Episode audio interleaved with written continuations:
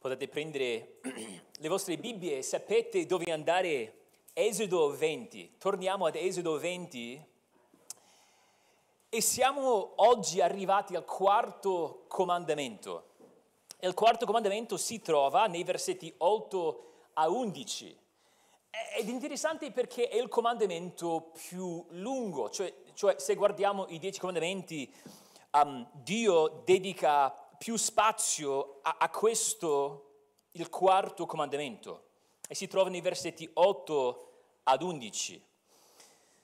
Esodo 20, iniziando nel versetto 8. Ricordati del giorno del riposo per santificarlo. Lavora 6 giorni e fa tutto il tuo lavoro, ma il settimo è il giorno di riposo, consacrato al Signore Dio tuo.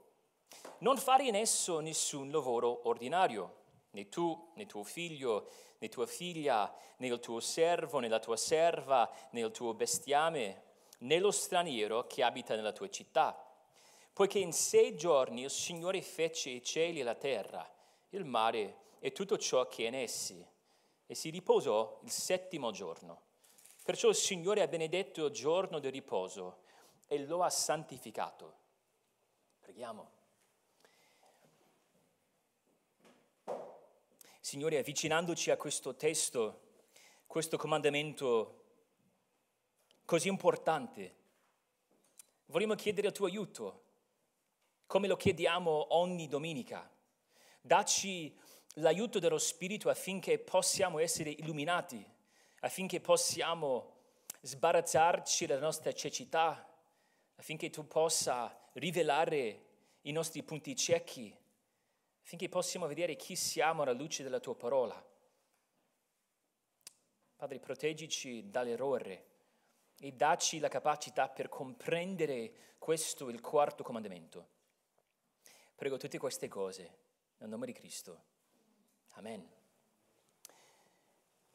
Avrete notato una cosa abbastanza ovvia. Oggi non è sabato, oggi è domenica in realtà, e fin dall'inizio del sermone ci rendiamo conto del fatto che c'è una differenza, una distinzione tra quello che facciamo noi, in quanto la Chiesa di Gesù Cristo, in quanto credenti sotto il nuovo patto, e quello che fecero allora sotto il patto che Dio fece con Israele. Però dobbiamo fare attenzione, perché non possiamo semplicemente dire oggi non è sabato, quella è una cosa che aveva a che fare con il popolo di Israele, e in realtà non ci importa, non dobbiamo pensarci. Strada facendo vedremo quale sia o quale non sia il legame tra domenica e sabato, cioè il sabato, il giorno di riposo, e la domenica, il giorno del Signore. Però vogliamo iniziare provando ad arrivare al succo, al nucleo di questo quarto comandamento. Come abbiamo fatto con ogni altro comandamento, non vogliamo trattarlo in modo superficiale, il che significa dobbiamo prepararci, dobbiamo mettere da parte tutti i nostri pregiudizi. E invece di dire ma so cosa significa, dobbiamo chiederci ma cosa significa veramente? E ci sono delle domande che possiamo porci, le quali ci aiuteranno ad avvicinarci al succo di questo quarto comandamento. Perché esistiamo? Da dove veniamo? Da dove siamo diretti? Perché il mondo va avanti? Chi può dare un senso alla vita? E, insomma, ecco la domanda principale che vogliamo farci stamattina. Che cos'è il piano di Dio per il mondo? Infatti, il succo del quarto comandamento è un appello a riconoscere il piano di Dio per il mondo. Sappiamo ormai che i 10 comandamenti si suddividono in due tavole e il quarto comandamento è l'ultimo comandamento che si trova sulla seconda tavola. La prima tavola contiene comandamenti verticali, ossia riguardanti il nostro rapporto con Dio. La prima tavola viene riassunta dal Gran Comandamento, Matteo 22. Cos'è il Gran Comandamento? Il quale riassume la prima tavola. Ama il Signore Dio con tutto il tuo cuore, con tutta la tua anima e con tutta la tua mente. E guardando la prima tavola, cioè i primi 4 comandamenti, possiamo dire che amiamo il Signore quando lo adoriamo come l'unico vero Dio vivente, il primo comandamento. Nel modo in cui Egli stesso ci dice il secondo comandamento, usando la nostra lingua in modo coerente con la grandezza del suo carattere, il terzo comandamento. Poi, secondo il quarto comandamento, amiamo il Signore nostro Dio quando lo adoriamo alla luce della sua opera nel mondo, nella creazione, nella provvidenza e nella redenzione. Mentre il terzo comandamento mette in risalto il carattere del Signore, cioè il suo nome, il quarto comandamento mette a fuoco le sue opere. Il quarto comandamento è un appello ad adorare l'unico vero Dio, come ci dice Egli stesso, usando la nostra lingua, la nostra bocca come uno strumento per glorificarlo, riconoscendo la grandezza delle sue opere. E se state guardando Esodo 20, questi versetti dall'8 all'11, vedrete che si spunta fuori diverse volte la frase giorno del riposo. E il tema del riposo è pregno di significato. E sviscerarlo ci porterà all'inizio della Bibbia, cioè alla Genesi, e anche alla fine, l'Apocalisse. Esamineremo insieme questa frase. E vogliamo esaminare questa frase, cioè il giorno del riposo, sotto tre angolazioni. L'origine, il simbolismo e la sostanza. L'origine, il simbolismo e la sostanza. Prima l'origine del giorno del riposo. La parola tradotta riposo, di nuovo che si vede nel versetto 8, nel versetto 10 e poi nel versetto 11, è la parola ebraica Shabbat. La parola italiana, in realtà, sabato, si deriva da questa parola ebraica per via del greco e del latino. La radice da cui si deriva il sostantivo, cioè la parola riposo, Shabbat, significa cessare, fermarsi o completare. E tranne un solo riferimento in Esodo 16, che in realtà è un riferimento anticipatorio al giorno del riposo, quando Mosè parlava dell'uso della raccolta della manna, di nuovo Esodo 16, il quarto comandamento, cioè Esodo 20, è la prima volta nella Bibbia che vediamo questa parola. Però, quando vediamo quella frase, il giorno del riposo, dobbiamo capire che non si tratta di un riposo qualsiasi, anzi, richiama un giorno molto particolare. Il primo sabato, il settimo giorno della storia del mondo. Il motivo per cui Israele doveva lavorare per 6 giorni e cessare di lavorare il settimo giorno, come si vede nei versetti 9 e 10, è proprio perché, secondo il versetto 11, questo calendario rispecchiava la settimana della creazione. Il versetto 11 riassume l'inizio del secondo capitolo della Genesi. Infatti ci potete andare a Genesi capitolo 2. Genesi capitolo 2.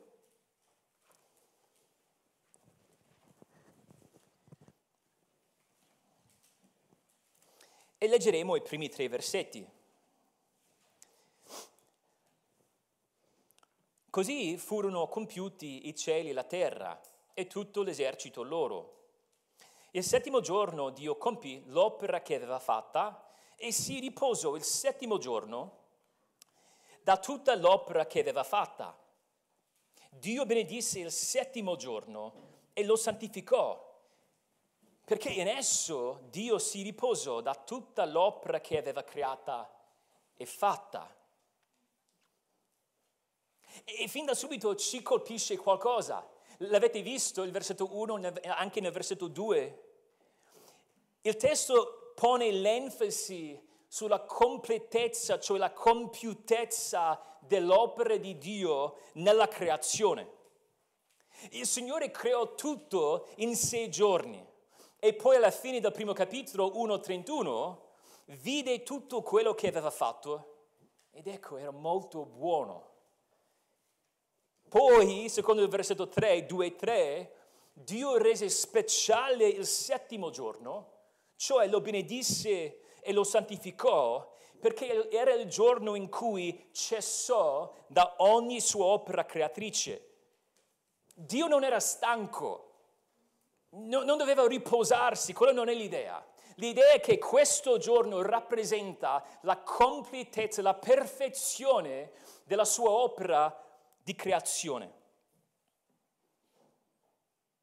Gli israeliti dovevano ricordarsi del primo giorno del riposo, quel giorno in cui Dio riposò, questa è la parte molto importante, prima della caduta. Adamo ed Eva sperimentò il riposo di Dio. Pensateci, è un riposo che parla della completezza della sua opera, completezza in tutti i sensi, anche completezza morale. Adamo ed Eva non conoscevano la vergogna della malvagità, camminavano in comunione con il Signore. Erano lì nel giardino in cui c'era soltanto abbondanza, non c'era dolore, frustrazione né fatica. Però la caduta infranse la perfezione della creazione e nello stesso modo in cui l'uomo fu schiacciato dal giardino, perse il riposo divino. Il creato non era, da quel punto in poi, dal capitolo 3 in poi, molto buono. Anzi, tra poche generazioni, il Signore avrebbe visto che la terra era corrotta e piena di violenza, Genesi 6. E allora scopriamo che Dio si mise al lavoro fin da subito, operando per porre fine all'intrusione del peccato nel suo mondo perfetto. Però per poter ritornare a quel riposo originale ci vuole la redenzione a causa del peccato. E si vede l'inizio di quest'opera redentrice in Genesi 3:15, quando il Signore disse al serpente: la progenie della donna ti schiaccerà il capo e tu le ferirai il calcagno. Già lì il Signore si mise a lavorare per redimere il suo popolo. Sappiamo dai 4 Vangeli che molti dei giudei nel primo secolo avevano perso il vero significato del Shabbat, del settimo giorno. E sapete un'altra cosa, non è a caso che Gesù decidesse di guarire diverse persone in giorno di sabato. Le sue guarigioni erano una pregustazione di quel riposo finale che si sperimenterà nella nuova creazione. Infatti in Giovanni 5 c'è un esempio affascinante. Secondo Giovanni 5:9, Gesù guarì un paralitico in giorno di sabato E poi, come succedeva spesso, i giudei ne scoprissero, e secondo Giovanni 5,16, per questo i giudei perseguitavano Gesù, perché faceva queste cose di sabato. Poi nel versetto 17 Gesù rispose loro: il Padre mio opera fino ad ora, e anch'io opera. Non avevano capito che Dio sta operando affinché i portatori della sua immagine possano entrare nuovamente nel suo riposo. Il succo del quarto comandamento è un appello a riconoscere l'importanza di quello che il Signore sta facendo nel mondo. È fin troppo facile abitare il mondo che Dio ha creato senza pensare a Dio. È fin troppo facile preoccuparci dei nostri piani e dimenticarci dei Suoi piani. È fin troppo facile che i nostri piani possano soffocare il Suo piano, che la nostra volontà possa eclissare la Sua volontà. Andiamo avanti, il tran tran della vita ci porta avanti qui e lì. Passa una settimana, un'altra settimana, un mese, anni. E se non facciamo attenzione, abbiamo pensato soltanto a noi stessi, al nostro piano, alla nostra idea per il mondo. Ricordare e santificare il giorno del riposo significa, in primis, non perdere di vista la grande storia di cui ci sono 4 tappe o 4 temi principali. Ecco la storia del mondo: creazione, caduta, redenzione, ricreazione. Creazione, caduta, redenzione e ricreazione. Ci sono 1189 capitoli nella Bibbia, di cui solo 4 parlano di un momento, di un tempo in cui non c'è il peccato. I primi 2 capitoli della Genesi e gli ultimi 2 capitoli di Apocalisse. Tutto il resto parla del nostro bisogno della redenzione e di tutto quello che il Signore sta facendo per riportarci al paradiso, al giardino. Il paradiso fu perduto, e insieme al paradiso il riposo divino.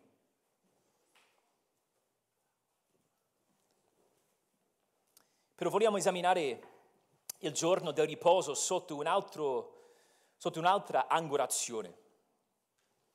Abbiamo visto l'origine del giorno del riposo, ora vogliamo dire qualcosa sul simbolismo del giorno del riposo. Se tornate ad Esodo 20, dove si trovano i 10 comandamenti, e andate un capitolo indietro, vedrete nel capitolo 19 che Dio aveva scelto Israele come un suo tesoro particolare, nei versetti 5 e 6. Dovevano essere un regno di sacerdoti, una nazione santa. Israele doveva essere un popolo santo, cioè separato, per poter dimostrare la santità, ossia l'unicità del Signore, che li ha fatti uscire dalla casa di schiavitù in Egitto. E uno dei modi in cui dovevano dimostrare la santità di Dio era per mezzo del giorno del riposo. Perfino il loro calendario doveva essere un simbolo della loro sottomissione alla signoria del loro creatore e il loro redentore. Dobbiamo capire la serietà del simbolo. E se siete ancora in Esodo, potete andare in Esodo 35,2, dove scopriamo che la punizione per coloro che violavano questo comandamento era la morte, Esodo 35,2, Mosè spiegò: chiunque farà qualche lavoro onesto sarà messo a morte. E poi vediamo un esempio nel versetto 3. Non accenderete il fuoco in nessuna delle vostre abitazioni il giorno del sabato. Però quello che scopriamo è che all'inizio non c'era un elenco esaustivo di tutte le opere vietate di sabato. Infatti in Numeri 15 il Signore doveva dire direttamente a Mosè come gestire il caso di un uomo che raccoglieva legna il giorno di sabato, Numeri 15. E poi il Signore disse a Mosè, in Numeri 15, 35, il Signore disse a Mosè: quell'uomo deve essere messo a morte, tutta la comunità lo lapiderà fuori del campo. Ed è successo proprio così. Sappiamo che il simbolo, cioè il giorno del riposo in sé, questa cessazione del lavoro il settimo giorno della settimana, non è ancora vincolante, in parte perché la pena di morte non è ancora in atto. Però perché era così importante questo simbolo? Abbiamo già detto che c'è un legame tra il settimo giorno del mondo. Però per poter capire l'importanza di questo simbolo, dobbiamo capire che era un segno del patto che Dio fece con Israele. Esodo 31. Leggiamo Esodo 31, 12 a 17.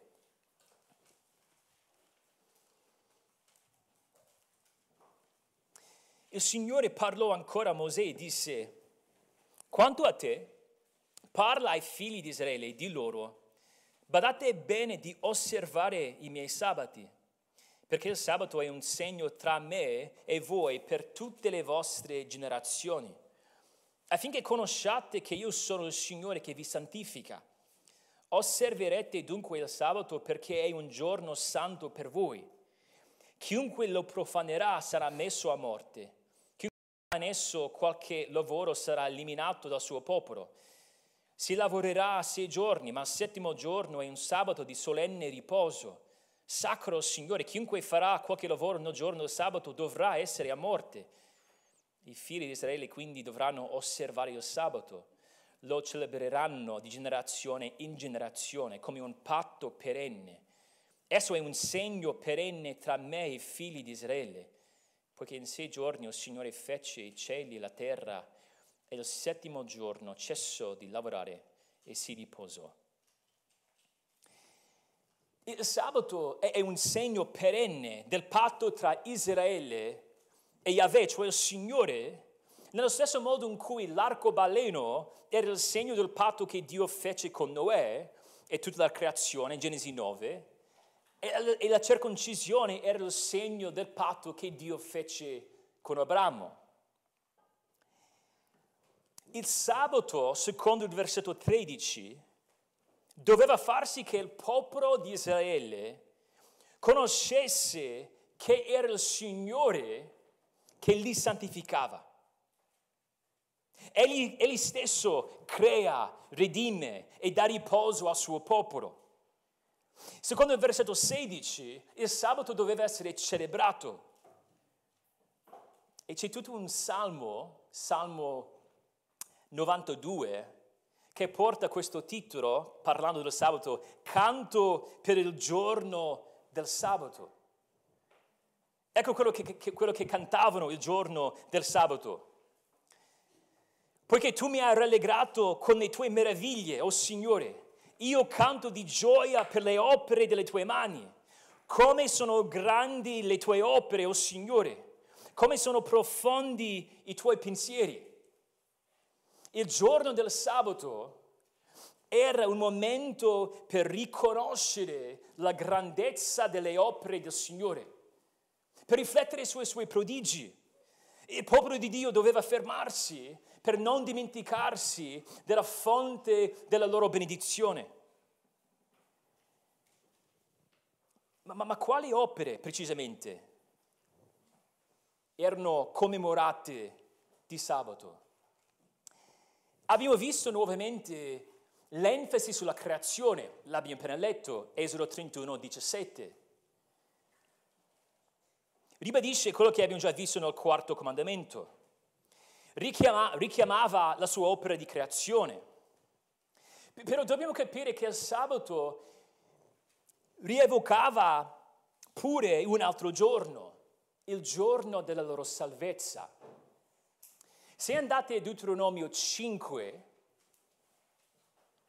e so che stiamo saltando da un brano all'altro, siete bravissimi, in Deuteronomio 5 vediamo il riassunto della legge e in Deuteronomio 5 Mosè ribadisce tutti i 10 comandamenti. Il legame tra il quarto comandamento e la redenzione di Israele si palesa in Deuteronomio 5, 12 e 15. E notate specialmente il versetto 15. La parte prima si assomiglia moltissimo all'Esodo 20, però nel versetto 15 troviamo un'altra enfasi. Ricordati che sei stato schiavo nel paese di Egitto e che il Signore, il tuo Dio, ti ha fatto uscire da di là con mano potente e con braccio steso. Perciò il Signore, il tuo Dio, ti ordina di osservare il giorno del riposo.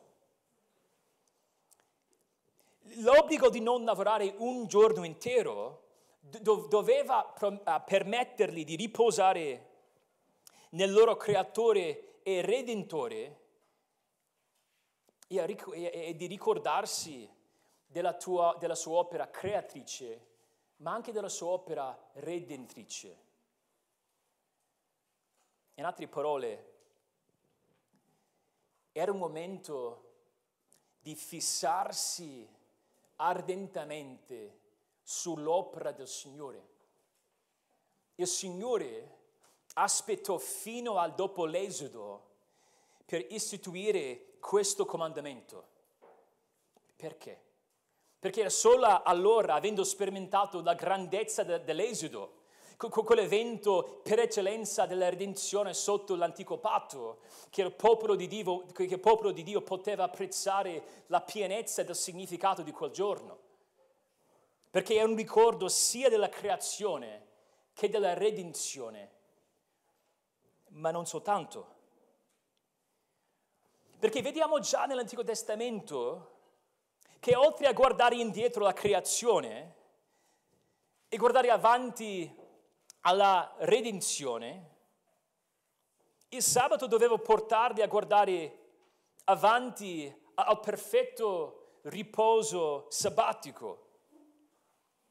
Ho detto meglio, potevano guardare indietro all'Esodo, potevano guardare i sacrifici, però dovevano guardare ancora avanti a quel momento in cui avrebbero sperimentato finalmente la totalità del riposo di Dio. Secondo Deuteronomio 12, non ci dovete andare, entrare nella terra promessa era un modo per conoscere il riposo di Dio. Però, secondo Salmo 95, c'era ancora un altro riposo di Dio, un riposo perfetto, un vero ritorno al paradiso. Quindi, mentre possiamo parlare di riposi come una specie di pregustazione di quel riposo finale, possiamo parlare di un simile riposo sotto la guida di Giosuè nella terra promessa, però era una pregustazione parziale e temporanea. Però tutto ci spinge verso il riposo finale. Vi faccio vedere cosa intendo. Isaia 66.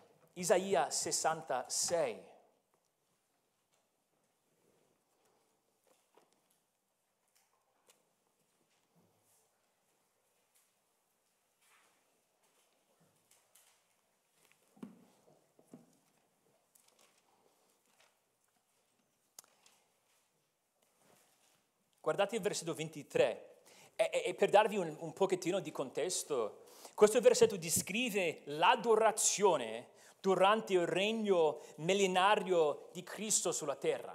Cristo tornerà per il suo popolo. E vediamo che Isaia usa questo linguaggio del sabato per parlare dell'adorazione nel futuro. Dice, avverrà che di nove luni e di sabato in sabato ogni carne verrà a prostrarsi davanti a me, dice il Signore. Ci sarà anche un sabato nel futuro.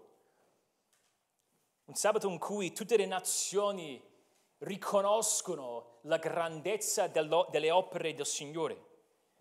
E mentre state lì in Isaia, potete andare ad Isaia 11.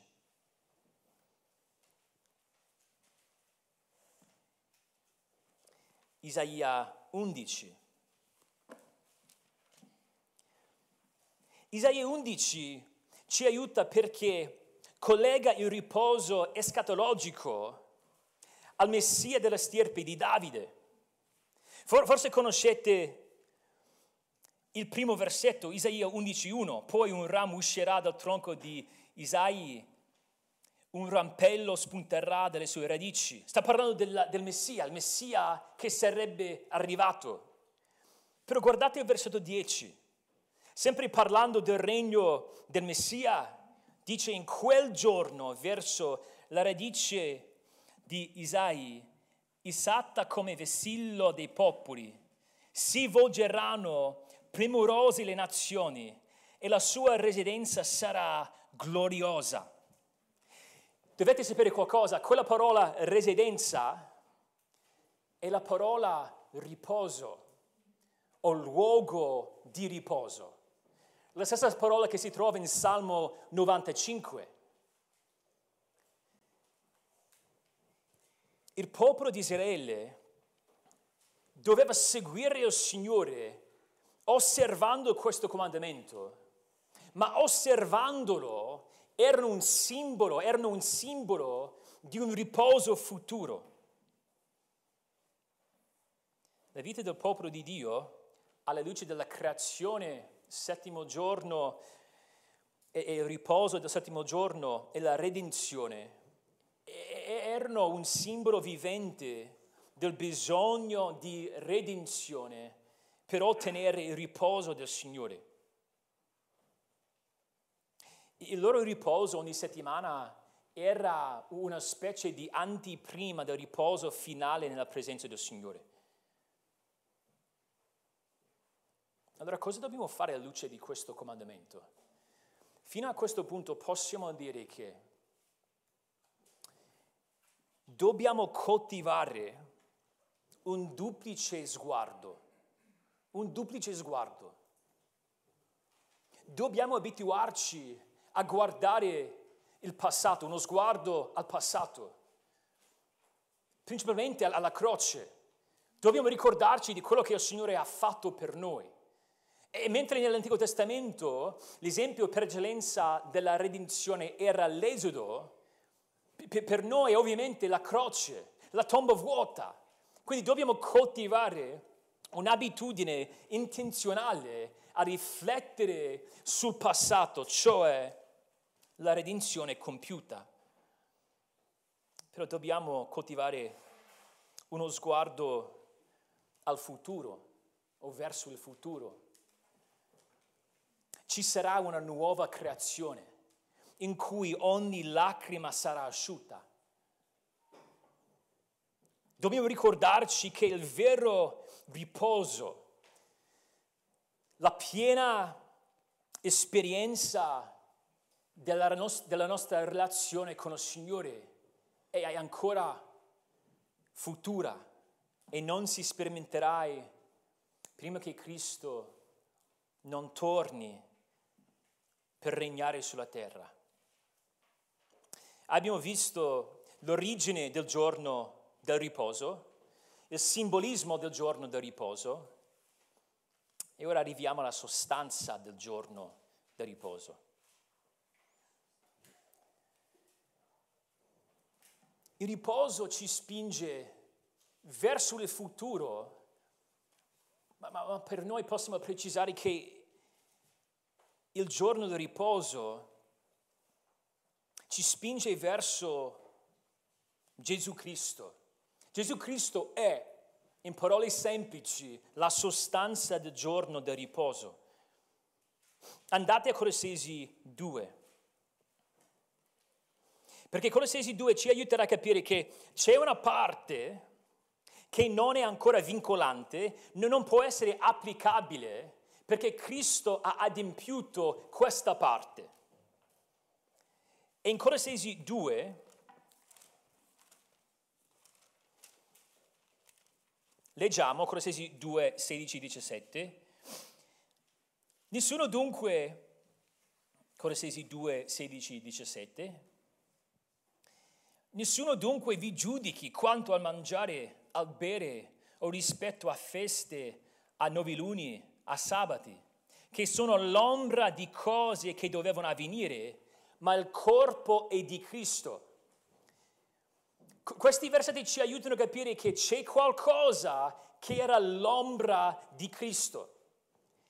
E quel qualcosa non è il ricordare in sé l'opera di Dio partendo dal settimo giorno del mondo, era il riposo, cioè la cessazione dal lavoro il settimo giorno della settimana.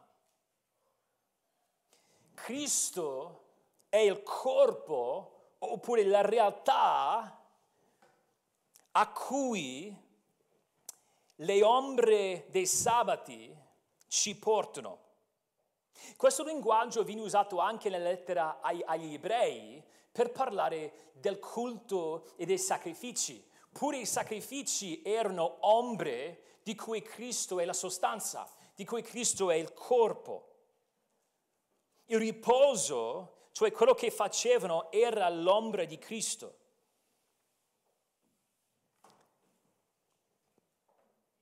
In altre parole, il motivo per cui non dobbiamo non lavorare di sabato, il motivo per cui non diciamo ma la domenica non possiamo fare nessun tipo di lavoro, non possiamo raccogliere legno, è proprio perché Cristo ha adempiuto quell'aspetto cerimoniale della legge.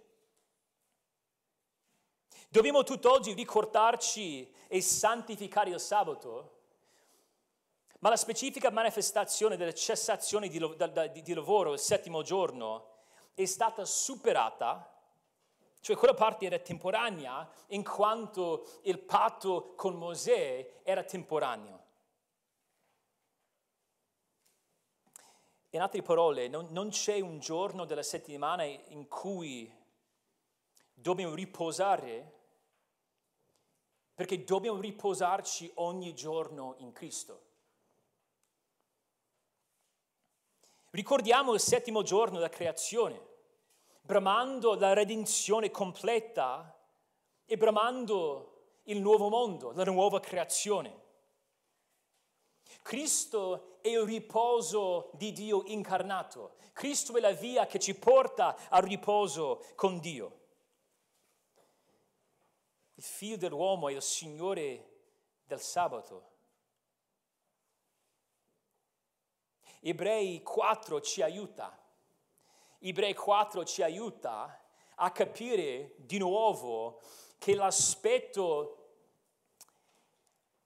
che era l'ombra di cui Cristo è la sostanza è il riposo, perché Ebrei 4 parla di un riposo finale e spirituale in Dio. Potete andare ad Ebrei 4. In realtà, partendo da Ebrei 3, 7, si parla del riposo di Dio. L'autore all'inizio, se siete lì, Ebrei 3, iniziando dal versetto 7, spiega che, citando Salmo 95, tra l'altro, la generazione di Israele che vagò 40 anni nel deserto non entrò nel riposo della terra promessa. Secondo il versetto 19, 3:19, non potevano entrare a causa della loro incredulità. Quindi, se andate un po' indietro, 3:12, l'autore ci dice che dobbiamo fare attenzione a non andare a finire come loro. Badate, fratelli, che non ci sia nessuno di voi in cuore malvagio e incredulo, che lontani dal Dio vivente. Possiamo ancora entrare nel riposo di Dio, secondo 4:1. E secondo 4:2 lo facciamo rispondendo con fede alla predicazione del Vangelo. E vediamo nel versetto 3, dice, noi che abbiamo creduto, infatti, entriamo in quel riposo, come Dio ha detto, così giurai nella mia ira, non entreranno nel mio riposo. Di nuovo una citazione del Salmo 95. Chi crede può già sperimentare l'inaugurazione di quel riposo. Il riposo finale si realizzerà pienamente nel millennio e la nuova creazione. Ma in Cristo, collegandoci a Cristo, possiamo già sperimentare l'inizio oppure l'inaugurazione di quel riposo. È interessante che nei versetti 4 e 5 l'autore cita Genesi 2, esattamente come abbiamo visto nel quarto comandamento. Il riposo di Dio è disponibile dal settimo giorno della creazione in poi. Poi vediamo che il riposo che gli israeliti conobbero sotto la guida di Giosuè, nel versetto 8, non era il compimento del riposo promesso, perché c'era ancora un riposo, secondo il versetto 9, sabbatico per il popolo di Dio. Rimane ancora l'attesa del riposo sabbatico per il popolo di Dio. Secondo il versetto 10, quando arriverà quel riposo, chi entra nel riposo di Dio si riposa anche lui dalle proprie opere, come Dio si riposò dalle sue. Ci sarà un domani in cui smetteremo di lavorare.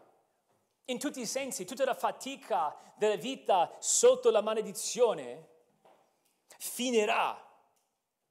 Dobbiamo riposarci in Cristo. Ora Cristo è il nostro riposo. Possiamo riconoscere la gioia di riposarci in Lui, attendendo la pienezza del riposo finale.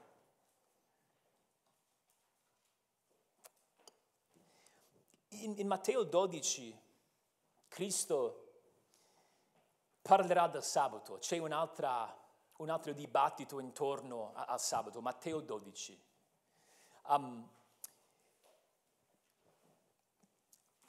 Però alla fine del capitolo 11, c'è un pezzo del Vangelo di Matteo che è molto conosciuto ed è bellissimo leggerlo alla luce di queste discussioni riguardanti il sabato che iniziano nel capitolo 12. Infatti dirà anche lì che Figlio dell'uomo è il Signore del sabato più avanti nel capitolo 12, però alla fine di Matteo 11, iniziando il versetto 28, leggiamo queste parole di Gesù. Venite a me, voi tutti che siete affaticati e oppressi, e io vi darò riposo. Prendete su di voi il mio giogo, imparate da me, perché io sono mansueto e umile di cuore, e voi troverete riposo per le anime vostre, perché il mio giogo è dolce e il mio carico è leggero. E mentre Ebrei 4 parlava di quel riposo finale, nel quale cesseremo di lavorare esattamente come Dio stesso cessò di lavorare, E lì si tratta di una cessazione della fatica di questa vita, del lavoro in tutti i sensi, per poi entrare nel paradiso del riposo di Dio, per poter servirlo senza peccato, senza difficoltà, senza fatica. Però qui in Matteo 11 sta parlando di smettere di lavorare per ottenere la redenzione. Non possiamo affaticarci per procurarci il riposo per il quale il nostro cuore brama di giorno in giorno. Il vero riposo si trova in Gesù e in solo Gesù. La redenzione è simile alla creazione. Nella creazione Dio fece tutto. E similmente nella redenzione Dio fece tutto.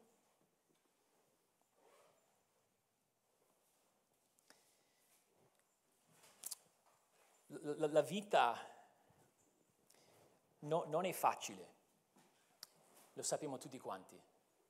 Quando riflettiamo su una settimana, 7 giorni, vediamo la pesantezza della nostra esistenza. Ci sono tantissimi piani frustrati, tantissime cose che volevamo portare a compimento, però non ci siamo riusciti. Volevamo crescere nel Signore, volevamo andare avanti con tanti progetti. E assaggiamo la vanità di questa vita. Il quarto comandamento ci spinge verso quel 7° giorno. È lì che vogliamo tornare. E lo dobbiamo fare per mezzo di Gesù Cristo. Il 7° giorno Dio compì l'opera che aveva fatto. E in un modo simile, avendo compiuto l'opera di redenzione, Gesù, appeso alla croce, disse: è compiuto. Dopo aver compiuto la sua opera di creazione, Dio riposò il 7° giorno. In modo simile, Gesù riposò nella tomba il sabato, per poi riposarsi alla destra del Padre, avendo compiuto la sua opera di redenzione. Lo Spirito dirà a quelli che muoiono nel Signore, secondo Apocalisse 14, essi si riposano dalle loro fatiche. Ci sarà un giorno in cui riposeremo perfettamente dalle nostre fatiche. Dobbiamo riconoscere il piano di Dio per il mondo. Creazione, caduta, redenzione e ricreazione. E per noi, sotto il nuovo patto, significa che dobbiamo bramare quel riposo finale gridando: vieni Signore Gesù. Preghiamo. Signore, quella è la nostra preghiera, che Tu possa tornare, che Tu possa liberarci dalla fatica di questo mondo e portarci nella gioia del Tuo riposo. Però nel frattempo vogliamo metterci da lavorare, vogliamo metterci al lavoro, vogliamo affaticarci non per guadagnarci una giustizia, ma per parlare agli altri di Te, che siamo sempre consci, consapevoli del Tuo piano per il mondo, partendo dalla creazione e guardando la nuova creazione. Che questo sia la nostra mentalità ogni giorno. E prego tutte queste cose in nome di Cristo. Amen.